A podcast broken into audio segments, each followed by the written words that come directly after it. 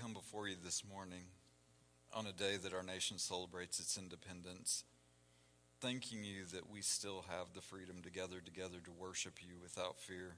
But Lord, we ask that you would guard our hearts against ever forgetting our total dependence on you.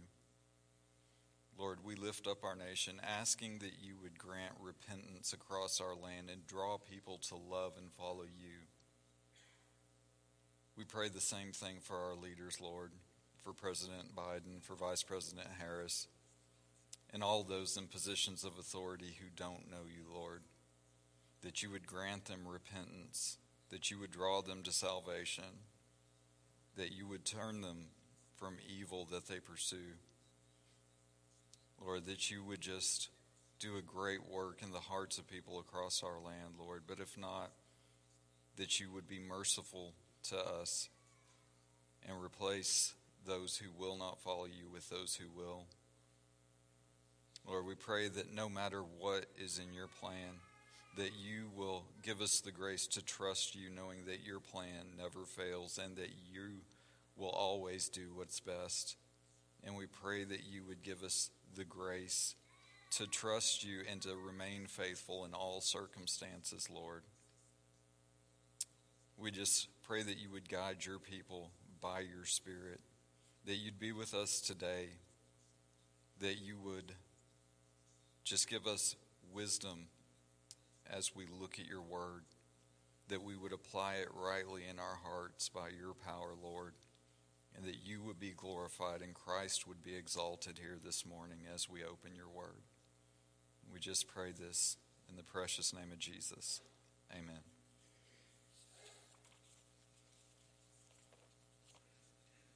So, we're going to be in John chapter 12 this morning, if you turn there, and we'll be reading verses 37 through 43. And if you're able, please stand in honor of the reading of God's word.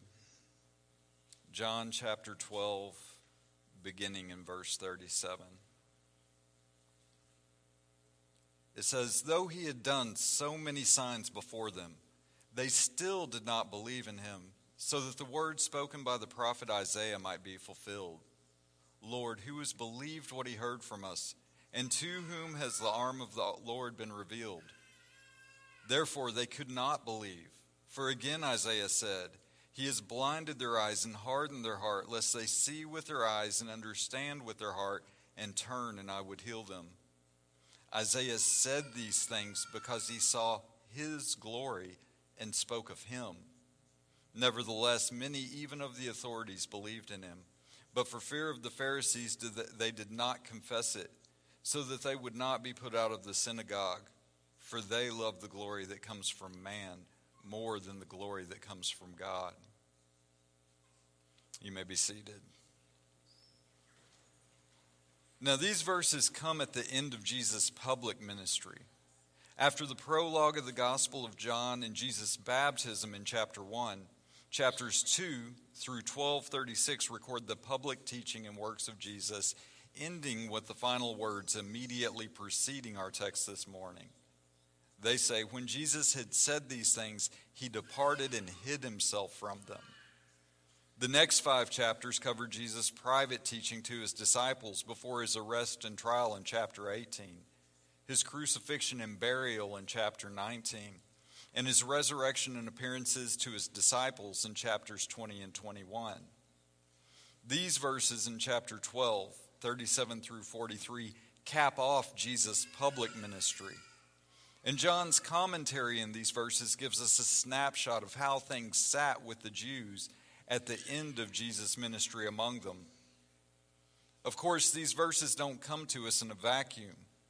They appear at a specific point in John's gospel and if we want to understand them fully as we find them here at this pivotal point, I think it's important that we understand the main focus of John's gospel and the importance the signs we see mentioned here play in that focus. So, if we had to pick one predominant, overarching theme in this gospel, I think it would have to be the message of who Jesus is. John begins the prologue of his gospel with amazing claims about who Jesus is. In the beginning was the Word, and the Word was with God, and the Word was God. All things were made through him, and without him was not anything made that was made. And then we see in verse 14 of the prologue that it was this eternal divine one who existed in everlasting communion with the Father, the one who created all creation, who became flesh and dwelt among us. And, John says, we have seen his glory, glory as of the only Son from the Father, full of grace and truth. Now, I'll only mention without going into the many examples that John takes each of the major claims that Yahweh makes about himself to distinguish himself as the only true God in Isaiah chapters 40 through 48 and applies them to Jesus multiple times in his gospel. Things like he could proclaim the future before it happens. He is the eternal I am. He's the only creator of heaven and earth. And he's the only Savior who blots out the transgressions of his people. In addition to all these things, John records seven of the miracles of Jesus in his gospel that are intended to point his readers to who Jesus is.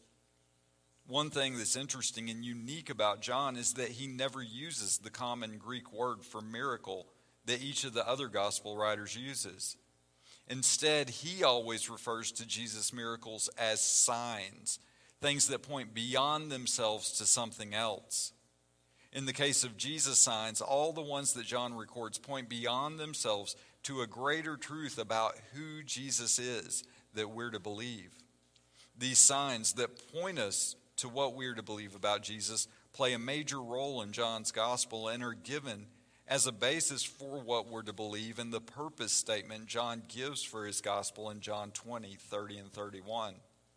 There he says, Now Jesus did many other signs in the presence of his disciples, which are not written in this book. But these are written so that you may believe that Jesus is the Christ, the Son of God, and that by believing you may have life in his name. So Jesus' miraculous signs point to who he is. And they form an important theme running throughout the gospel, and that must be especially true for the largest section of the gospel that records Jesus' public ministry, because six of the seven signs are recorded in those chapters. And in each case, the sign points to a deeper spiritual truth about who Jesus is. So let's run through the six signs in Jesus' public ministry real quick. So, first of all, in chapter 2, Jesus turns water into wine at a wedding feast to save an incompetent bridegroom. But in 2 6, John makes sure that the reader understands that Jesus used six stone water jars that were there for the Jewish rites of purification.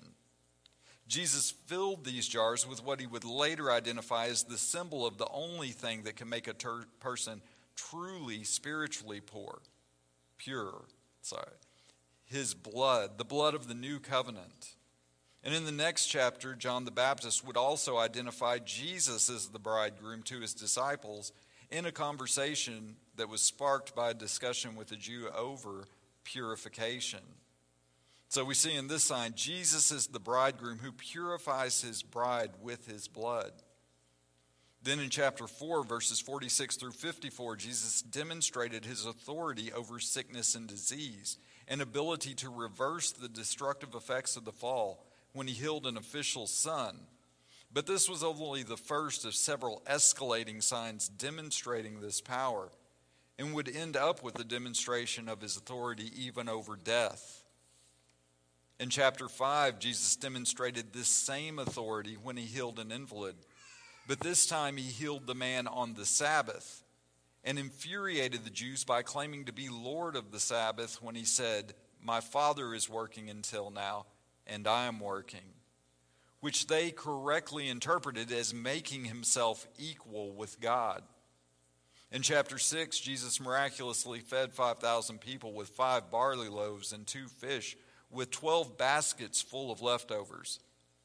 Then this led to Jesus' proclamation to them when they followed him, wanting more food the next day I am the bread of life. Whoever comes to me shall not hunger, and whoever believes in me shall never thirst. And then he claimed to have come down from heaven. In chapter 9, Jesus performed another miracle of healing. This time he healed a man born blind on the Sabbath, but went even further than before by claiming to have the authority to judge sins and to give both physical and spiritual sight as well when he said, For judgment I came into this world, that those who do not see may see, and those who see may become blind. And he then applied that last statement to the Pharisees.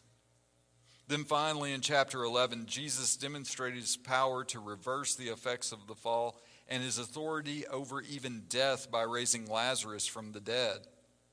This sixth sign recorded by John during Jesus' public ministry pointed to the claim he made to Mary and what we must believe in 11 26 and 27. He said, I am the resurrection and the life. Whoever believes in me, though he die, yet shall he live. And everyone who lives and believes in me shall never die. And then he asked her, Do you believe this? Of course, Jesus' seventh and final sign would be his own resurrection from the dead, never to die again, which he had prophesied back in chapter 2 when he was asked for a sign after cleansing the temple. He said, Destroy this temple, and in three days I will raise it up, speaking of the temple of his body. But just from the six signs that Jesus performed during his public ministry, we see what they t- pointed to about who he is. He's the bridegroom who cleanses his bride by his blood. He's the one having authority over sickness and disease. He's the Lord of the Sabbath, being equal with God. He's the bread of life come down from heaven.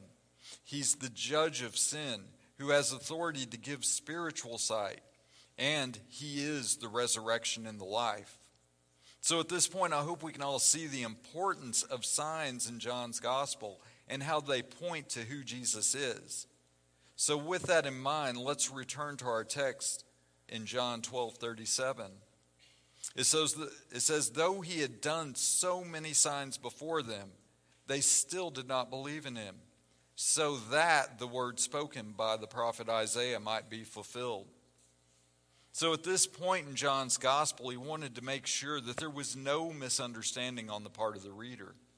Jesus had done many miracles. He'd healed the sick, fed multitudes from virtually nothing, and even raised the dead. And in spite of all this, the people still weren't believing in him.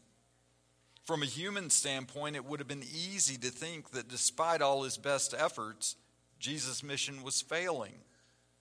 But John's statement doesn't end with the words, they still did not believe in him it says they still did not believe in him so that the word spoken by Isaiah might be fulfilled. Those two words, so that, translate the Greek word hina, which introduces a purpose clause, showing there was a purpose for their unbelief. John is not saying that they refused to believe in spite of God's best efforts to bring them to faith. He's saying that they refused to believe in spite of the overwhelming miraculous evidence that pointed to who Jesus was, so that the plan of God and redemption might be fulfilled. John's pointing to the sovereignty of God and salvation to explain their unbelief. And at this point in John's gospel, this wasn't a new idea being introduced. In chapter 6, after telling the people, All that the Father gives me will come to me, Jesus made his famous statement No one can come to me unless the Father who sent me draws him, and I will raise him up on the last day. And in chapter 10, Jesus said, My sheep hear my voice, and I know them, and they follow me, in verse 27. He described his sheep as both those who had already heard and followed him, and those whom he must bring in the future, who would hear his voice, as verse 16 said. And in verses 25 and 26, he told the Jews who had gathered around him, The works that I do in my Father's name bear witness about me, but you do not believe because you are not of my sheep. And I want us to notice the causal relationship between believing and being one of Jesus' sheep here. Jesus didn't tell them, You are not my sheep because you don't believe. He told them, You do not believe because you are not of my sheep. So in our text in John 12:38, John points back to the already established theme of the sovereignty of God in salvation to explain the unbelief of the people. And to demonstrate the truth of his explanation, he points his readers back to Isaiah's prophecies of Israel's unbelief over seven centuries earlier. John's first citation of Isaiah comes from Isaiah 53 1, which is the, in the messianic prophecy of the last of Isaiah's servant songs in Isaiah 52 13 through 53 12. There we see prophesied that the servant of Yahweh would not be desired by the people. In fact, he would be despised and rejected, and they would esteem him not, as verses 2 and 3 there say. And then John's second citation from Isaiah comes from Isaiah's call to be Yahweh's messenger in Isaiah's temple vision in Isaiah 6. There, Isaiah is commissioned to take a message calling the people to repent and turn back to God that will ultimately be rejected by the people and bring about their destruction. The first and more immediate fulfillment of this prophecy happened in Israel and Judah's rejection of Isaiah's message resulting in God's judgment in the Assyrian and Babylonian exiles, which culminated in the destruction of Jerusalem and the first temple.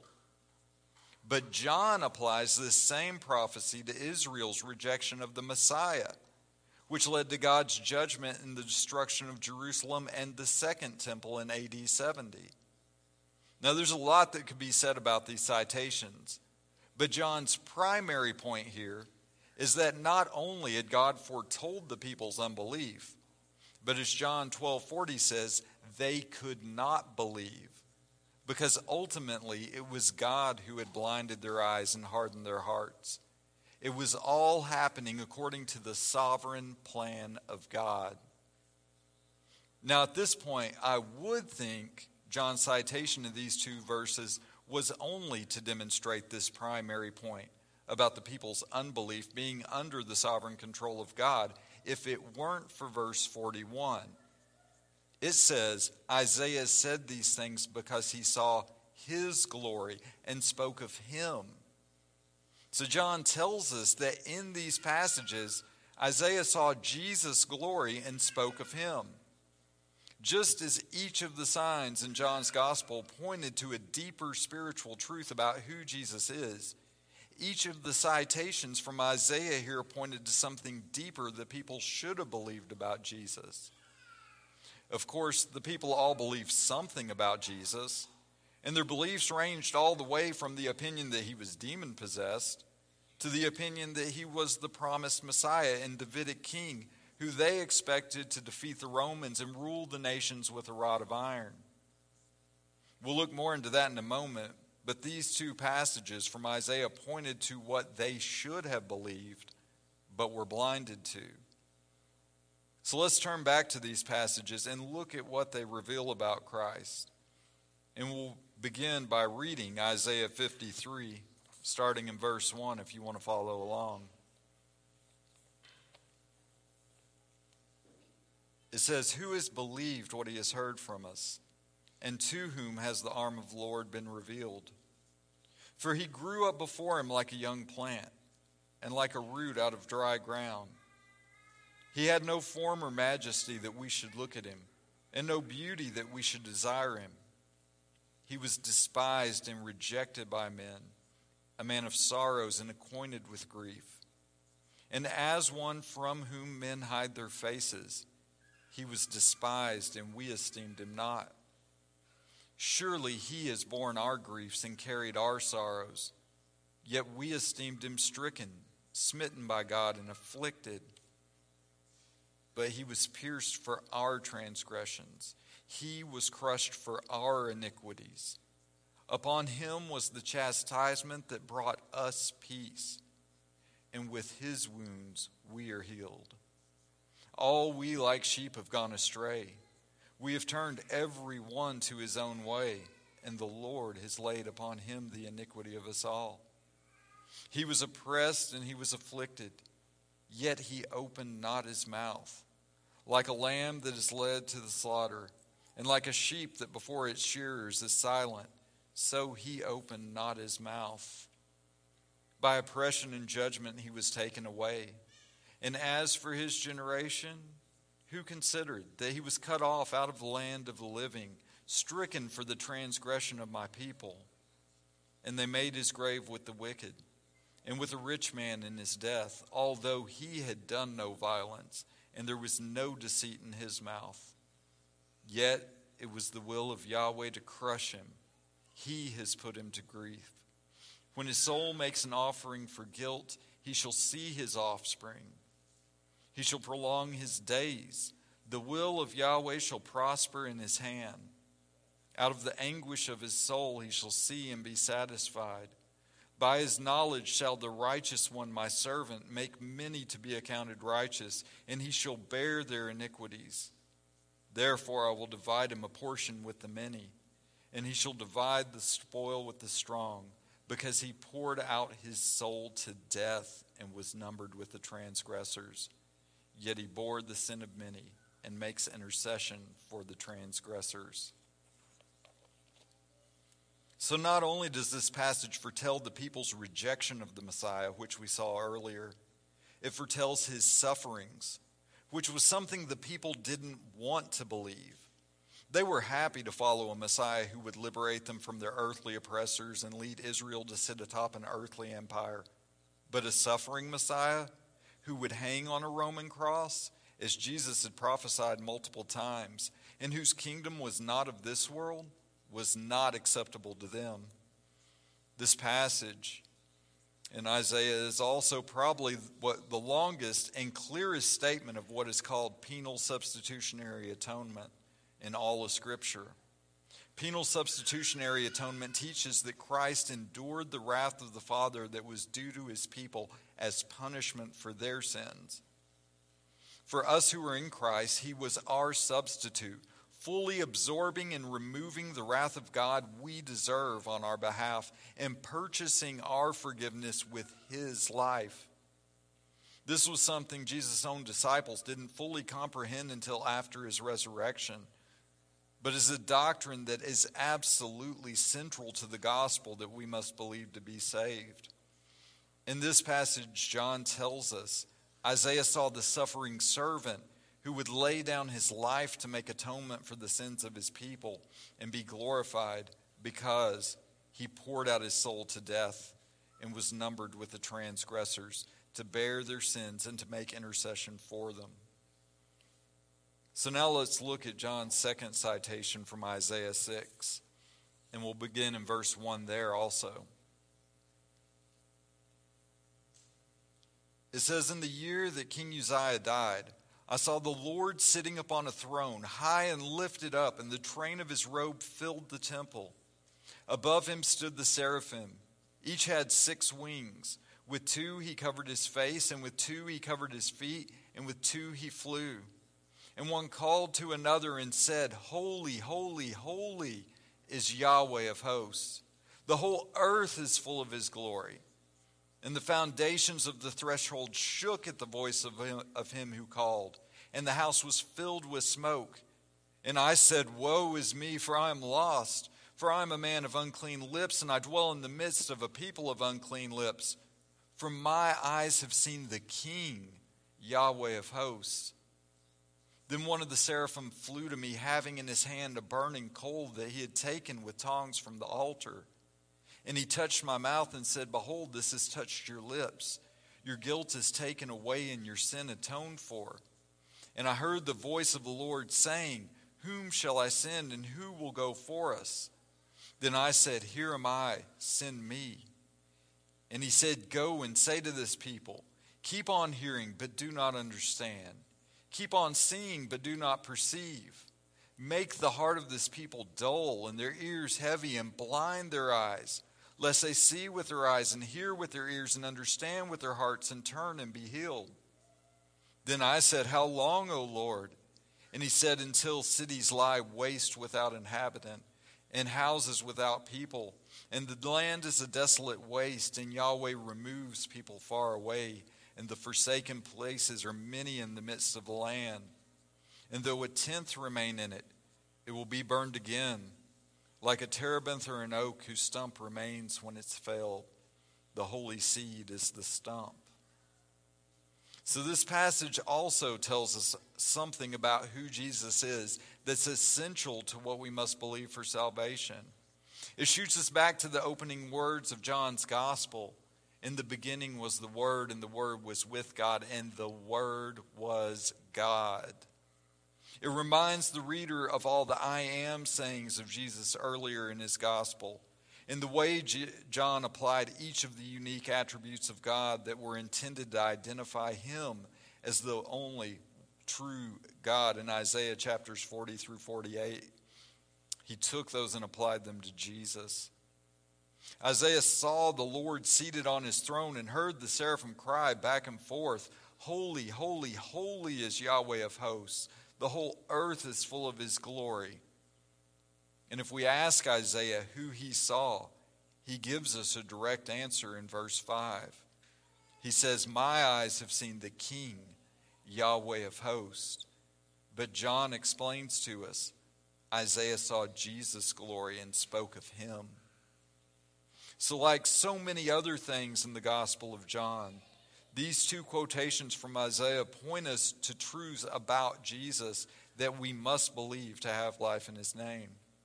These truths had already been explained earlier in the gospel.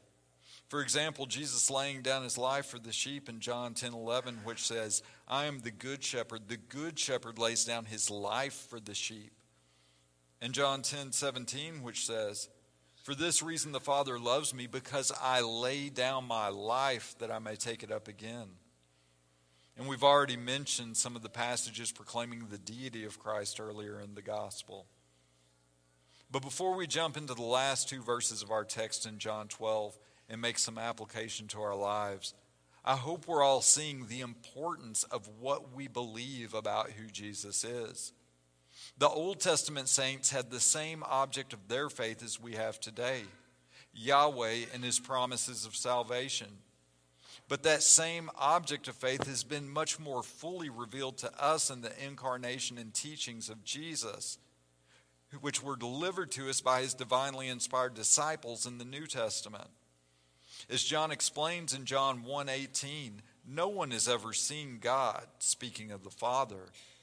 But he goes on, the only God who is at the Father's side, speaking of the Son.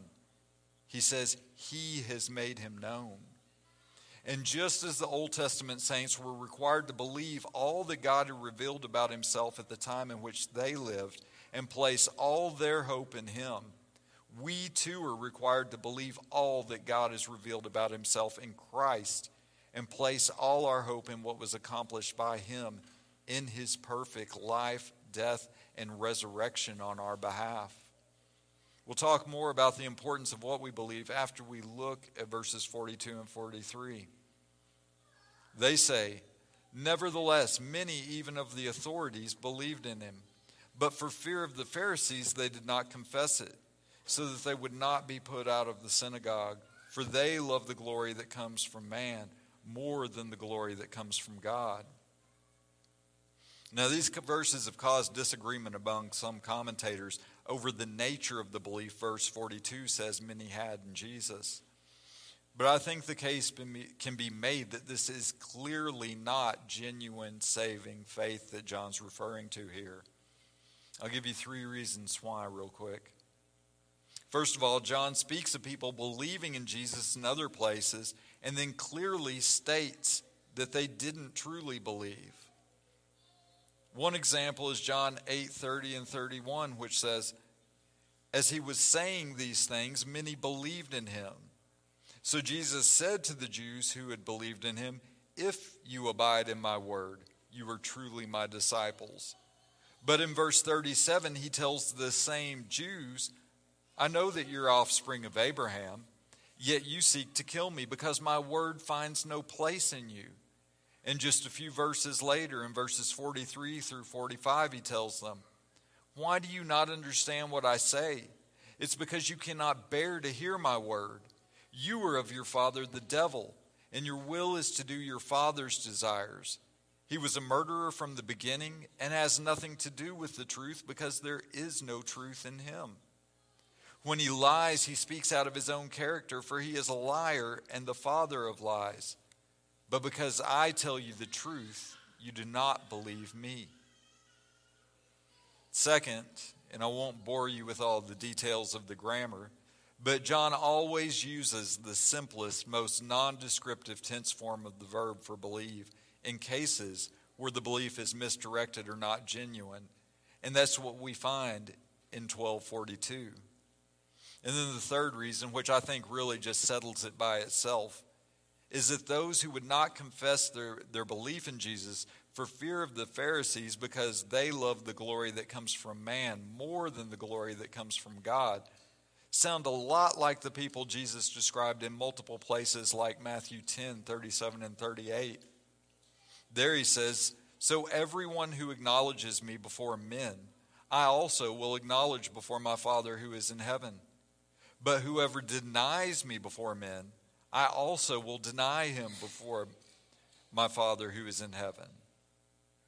And Mark 8:38 says, "For whomever is ashamed of me and of my words in this adulterous and sinful generation, of him will the Son of Man also be ashamed when he comes in the glory of his Father with the holy angels."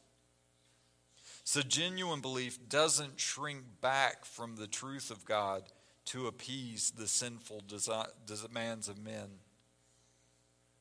So we see that these people believed something about Jesus. But whatever it was they believed, it wasn't sufficient.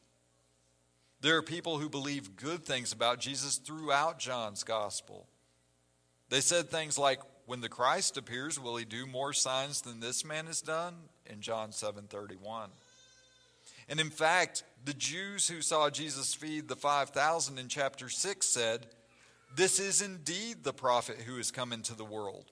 And we're ready to take him by force to make him king in John 6 14 and 15. Yet by the end of the chapter, after he had claimed to be the bread of life who came down from heaven, it says they turned back and no longer walked with him. So when we look at the Gospel of John and the other Gospels, we see that the people were often open to believing many good things about Jesus that went along nicely with who they wanted him to be. They wanted a Messiah who would lead the people in the proper temple worship of Yahweh, not a Messiah who would fulfill what the temple worship pointed to and declare God's judgment and the destruction of the temple instead. They wanted a Messiah who would conquer Rome as a great military leader and rule the nations with a rod of iron, not a suffering servant who would be executed on a Roman cross. They were willing to accept Jesus as a good man, blessed by God and a great prophet, but they would never accept Jesus' claims of eternal deity in statements like, Unless you believe that I am, you will die in your sins in John 8 24. And truly, truly, I say to you, before Abraham was, I am in John 8 58. You see, the people were comfortable and would have been very happy with a Messiah who believed the things they believed, wanted the things they wanted, and hated the things they hated.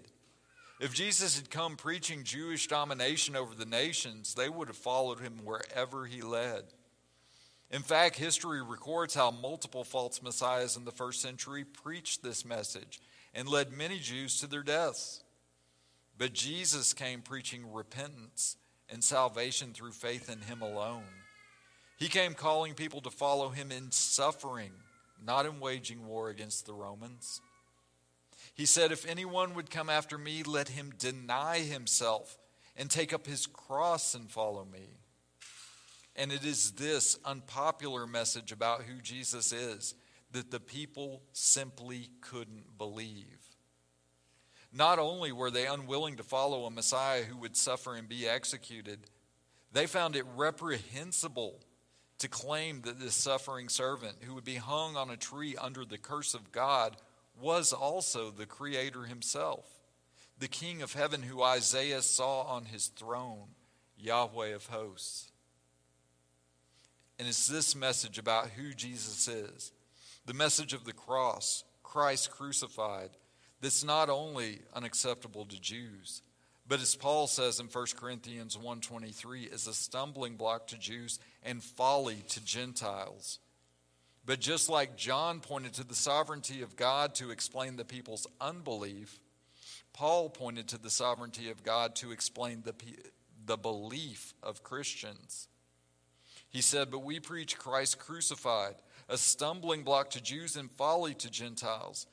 But to those who are called, both Jews and Greeks, Christ, the power of God and the wisdom of God. So let's recap what we've seen that we can get some application from. First of all, we've seen the importance John places on who Jesus is and how what we believe about Jesus is essential to having life in his name. Second, we've seen that God is sovereign He's in complete control of everything, including salvation, and has a purpose even for unbelief. And finally, we've seen that believing good things about Jesus isn't enough. We must believe everything he's revealed about himself, even the things that go against our natural desires and inclinations. And we mustn't shrink back when these things bring us ridicule from others. So, how can we apply these truths in our lives as we leave today? First of all, what people believe about Jesus is of eternal importance. There are certain truths that must be believed to have life in His name. There's no excuse for ignorance. Believing nothing at all, believing only parts of what's clearly been revealed in Scripture, and believing false things are all the same when it comes to whether or not a person has life in His name.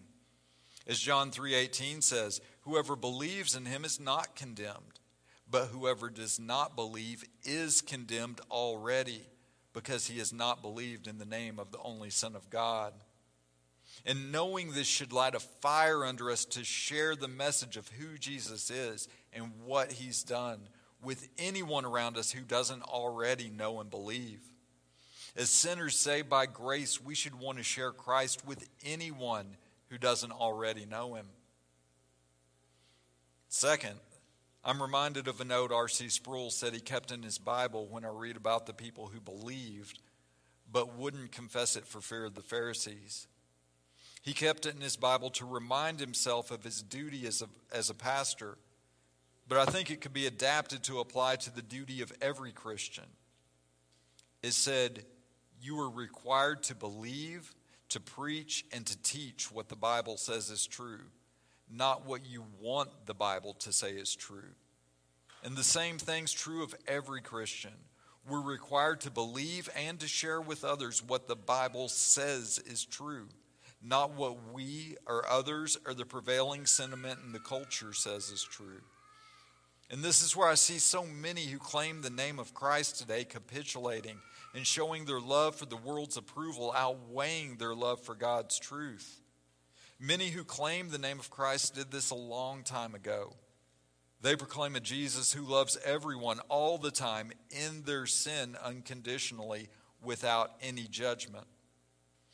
But many, even in more conservative Christian circles, have begun capitulating on issues Scripture is very clear about, including many whose books we've read and many in leadership, even in our own convention. And my point is that if people who we once regarded as generally reliable and solid teachers have given in to the pressures of a society that celebrates its sin and doesn't tolerate dissent, then we need to be especially on guard in our own lives. So, before we leave this point of application, I want to make sure we aren't only looking outside ourselves at other people when we consider these verses. These temptations to avoid the rebuke of the world are real. And the temptation to just be agreeable in a situation where someone you care about will be greatly offended if you tell them the straightforward, honest truth is real. There's also the temptation to rationalize or try to explain away what we find in the Bible when it goes against what we want to be true. There have been times in my own life when I found something in Scripture that I didn't particularly like, and my immediate inclination was to explain it away rather than repent, submit, and obey it. We should continually be evaluating ourselves honestly against the Word of God. And I found that some of the truths of Scripture that I initially resisted the most have become some of the greatest and most comforting truths in my life. So let me simply end this point with the warning. If the Jesus you believe in just happens to usually like the things you like and hate the things you hate, if he has zero tolerance for those who annoy you, but is gracious and not too concerned about some of the thoughts that pass through your mind or statements that come out of your mouth, then you may have a pleasant and comforting idol on the throne of your heart who resembles you more than the Jesus of Scripture. And finally, I want to point you to a word of encouragement. Just as Jesus' public ministry would have looked like a massive failure to an outsider seeing the people's rejection of him, we may be tempted to feel downtrodden and defeated when we look at our nation, our community, or maybe even people in our own families who reject Christ. But the ratio of people who repent and turn to Christ to people who reject Christ or create a false Christ that resembles them is not the measure of success or failure in God's plan. As Jesus said in John 6 44, those whom the Father draws will be raised up on the last dei. And as he said in John 10 16, he has sheep whom he must bring. The word must there is the translation of the Greek word day, meaning it is necessary he bring them and they will hear his voice and will follow him. So all of those who are to be saved will be saved. Success or failure can't be measured by the number of professions or baptisms we see around us.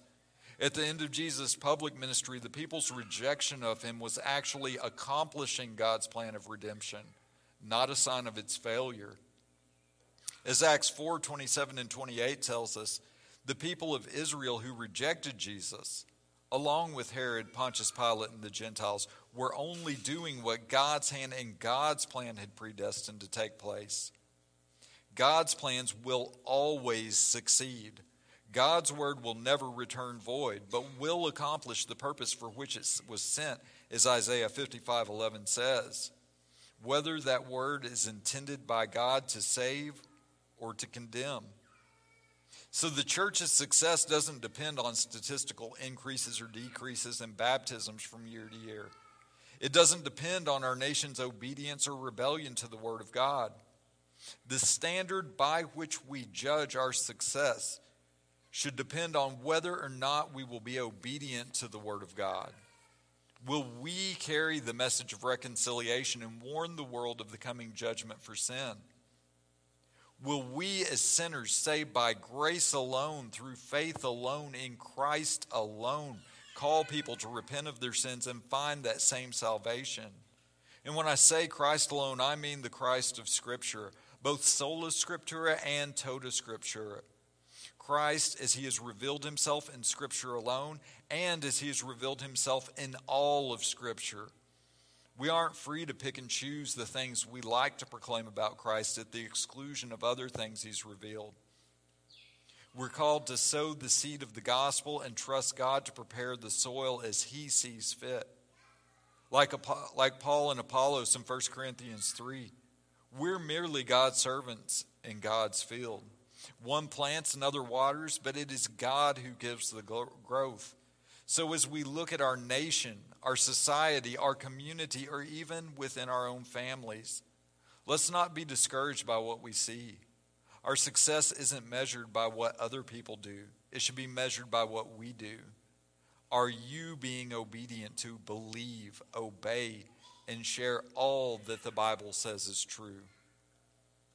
If you are, then your ministry is a success and you'll receive your reward from God. If not, then pray that God will grant you the grace to obey Him more fully. And then I have one final word for anyone here who does not know the Jesus I've been talking about this morning.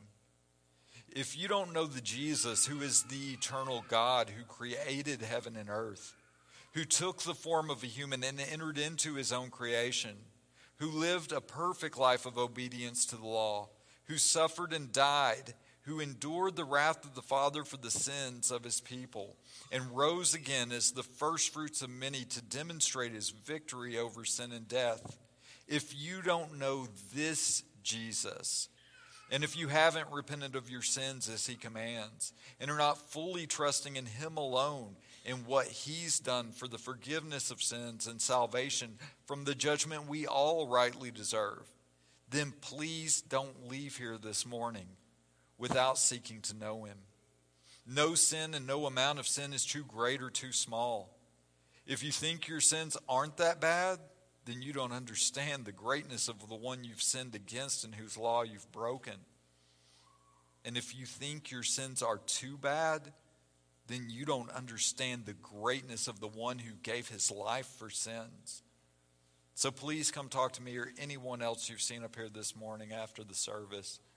We'd be more than happy to talk to you and answer any questions that you might have.